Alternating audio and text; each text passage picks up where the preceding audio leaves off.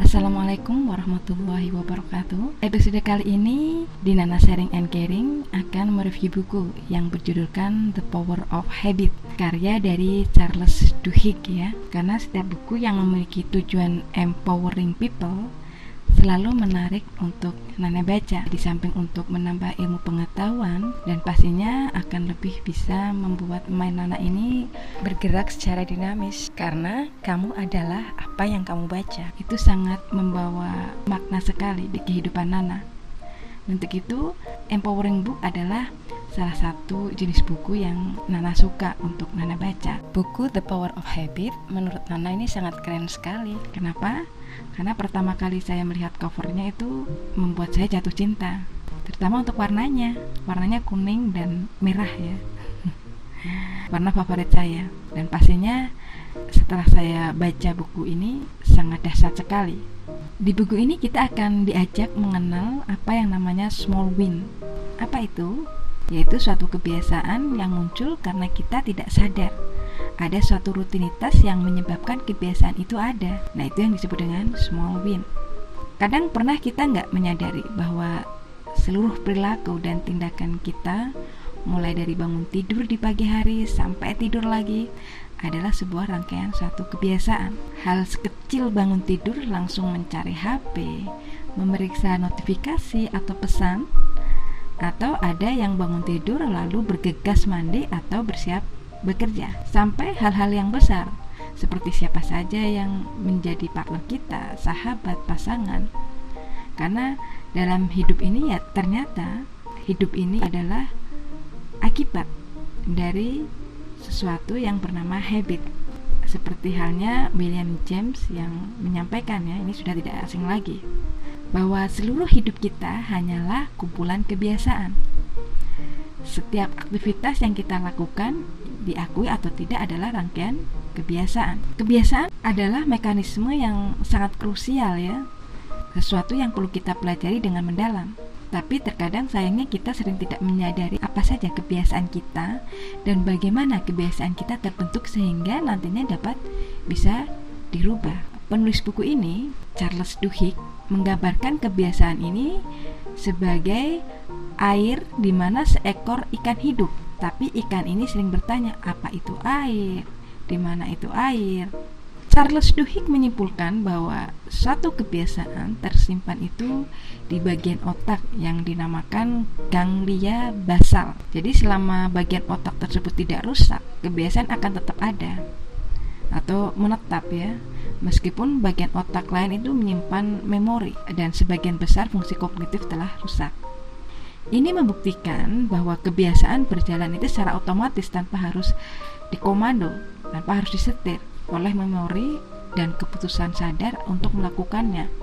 Penjelasan tentang hal ini mirip dengan seseorang yang berjalan ketika tidur atau sleepwalking ya.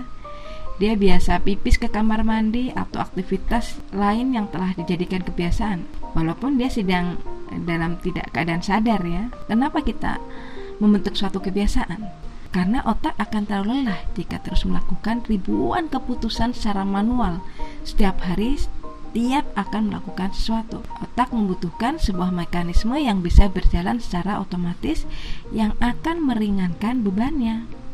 Sehingga energi psikis yang tersisa bisa dialihkan untuk melakukan hal yang lebih besar. Analoginya untuk menggambarkan kebiasaan adalah aktivitas bersepeda. Ya bayangkan aja ribet sekali jika setiap orang yang akan naik sepeda kita harus memikirkan ulang bagaimana cara mengayuh, cara menyeimbangkan, cara berbelok dan seterusnya. Jadi kita melakukannya begitu saja. Nah, jadilah otak membentuk suatu kebiasaan bahwa naik sepeda itu secara otomatis harus mengayuh. Bagaimana ketika berbelok? Karena kebiasaan adalah pola menetap Kebiasaan pada satu titik di masa lalu adalah tindakan yang dibuat secara sengaja lalu berhenti, namun terus dilakukan. Kebiasaan bisa diubah bila kita paham bagaimana si kebiasaan ini, si habit ini bekerja. Bagaimana kebiasaan ini bekerja? Di buku ini, Charles Duhigg ini menawarkan pola lingkaran yang berisikan tentang cue atau tanda, rutin atau rutinitas, reward atau ganjaran. Dan ketiga hal ini didorong oleh rasa ingin yang sangat kuat atau craving. Misalkan ketika kita melihat kue donat di dapur, itu tandanya ya. Saya akan memakannya, itu rutinitasnya. Dan goalnya apa? Kita akan kenyang atau merasakan kelezatan dari si donat itu. Kebiasaan tersebut didorong oleh rasa ingin makan dengan kenyang tapi tetap enak. Hal itu menjadi kebiasaan yang akhirnya setiap melihat penjual donat atau kita lewat di toko donat seperti Jiko atau Dunkin Donat. Jadi ingin makan donat, begitu pula dengan seseorang yang menginginkan pencapaian akademik yang bagus. Ya tandanya apa? Tiap jam masuk kuliah, masuk sekolah. Rutinitasnya apa? Ya harus belajar dengan sungguh-sungguh. Rewardnya dapat menghasilkan nilai A atau 9 atau 10. Begitu pula yang terjadi dengan kebiasaan orang yang suka merokok, suka bergosip, suka main handphone, atau suka nyemil, begadang semalam dan seterusnya ya.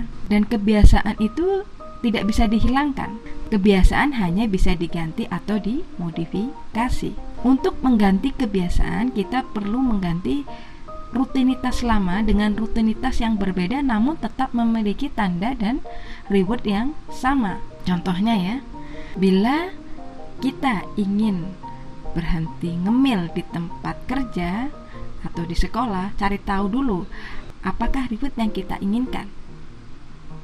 Misalkan memuaskan rasa lapar atau menghilangkan kebosanan. Tinggal kita mencari rutinitas yang lain sesuatu hal misal berjalan-jalan di luar sebentar daripada ngemil atau main internet 3 menit atau ngobrol dengan teman-teman sekitar yang sekiranya bermanfaat. Kebiasaan adalah rumus otomatis otak ya. Sewaktu kita melihat tanda, kita akan melakukan rutinitas agar memperoleh reward. Sebenarnya kita hanya perlu mengidentifikasi rutinitas yang ingin kita rubah, lalu mengganti dengan rutinitas yang baru dan diawali dengan tanda yang sama dan menawarkan reward yang sama. Buku ini menuliskan pentingnya memiliki kelompok pendukung yang bisa saling menguatkan satu sama lain saat merasa goyah dalam usaha mengubah kebiasaan yang bisa membuat kita percaya bahwa perubahan itu tidak akan mustahil. Misalkan sekumpulan mantan perokok, grup diet, komunitas menulis, kelompok pejuang skripsi, dan sebagainya. Karena kepercayaan bahwa perubahan itu bukan hal yang mustahil bisa tumbuh dari pengalaman bersama. Bahkan meskipun komunitas itu terdiri dari dua orang, penting untuk diperhatikan bahwa meskipun proses e, pengubahan kebiasaan mudah diajabarkan, bukan berarti mudah dijalankan. Karena perubahan sesungguhnya itu memerlukan usaha dan pemahaman diri mengenai motif yang mendorong si pelaku untuk berubah. Mengubah kebiasaan ini membutuhkan kebulatan tekad tidak ada orang yang akan berhenti merokok hanya karena mereka berhasil menggambarkan pola kebiasaan. Memahami pola kebiasaan tidak membuatnya mendadak hilang, tapi kita akan tahu bagaimana mengubah pola itu. Buku ini ada sekitar 370 halaman ya. Dan menurut saya buku ini seperti punya karya Angela Duckpot yang bertutukan Grit buku yang saya review dua minggu yang lalu berdasarkan dari penelitian jadi menurut saya buku The Power of Habit merupakan buku self control yang dapat merubah pola pikir si reader ini ketika membaca dalam keadaan atau bisa menyikapi suatu keadaan. Dan kekuatan yang menonjol pada buku ini ya tentunya eh, bisa membuat pola pikir pembaca menjadi sistematis. Karena Charles Duhigg ini telah memberikan pola lingkaran yang sederhana dan sangat mudah diingat dan sangat mudah dipahami review buku The Power of Habit karya Charles Duhigg tentang dahsyatnya kebiasaan. Mudah-mudahan memberikan manfaat untuk kita semua dan sampai ketemu lagi di review buku selanjutnya. Salam perubahan untuk diri kita sendiri.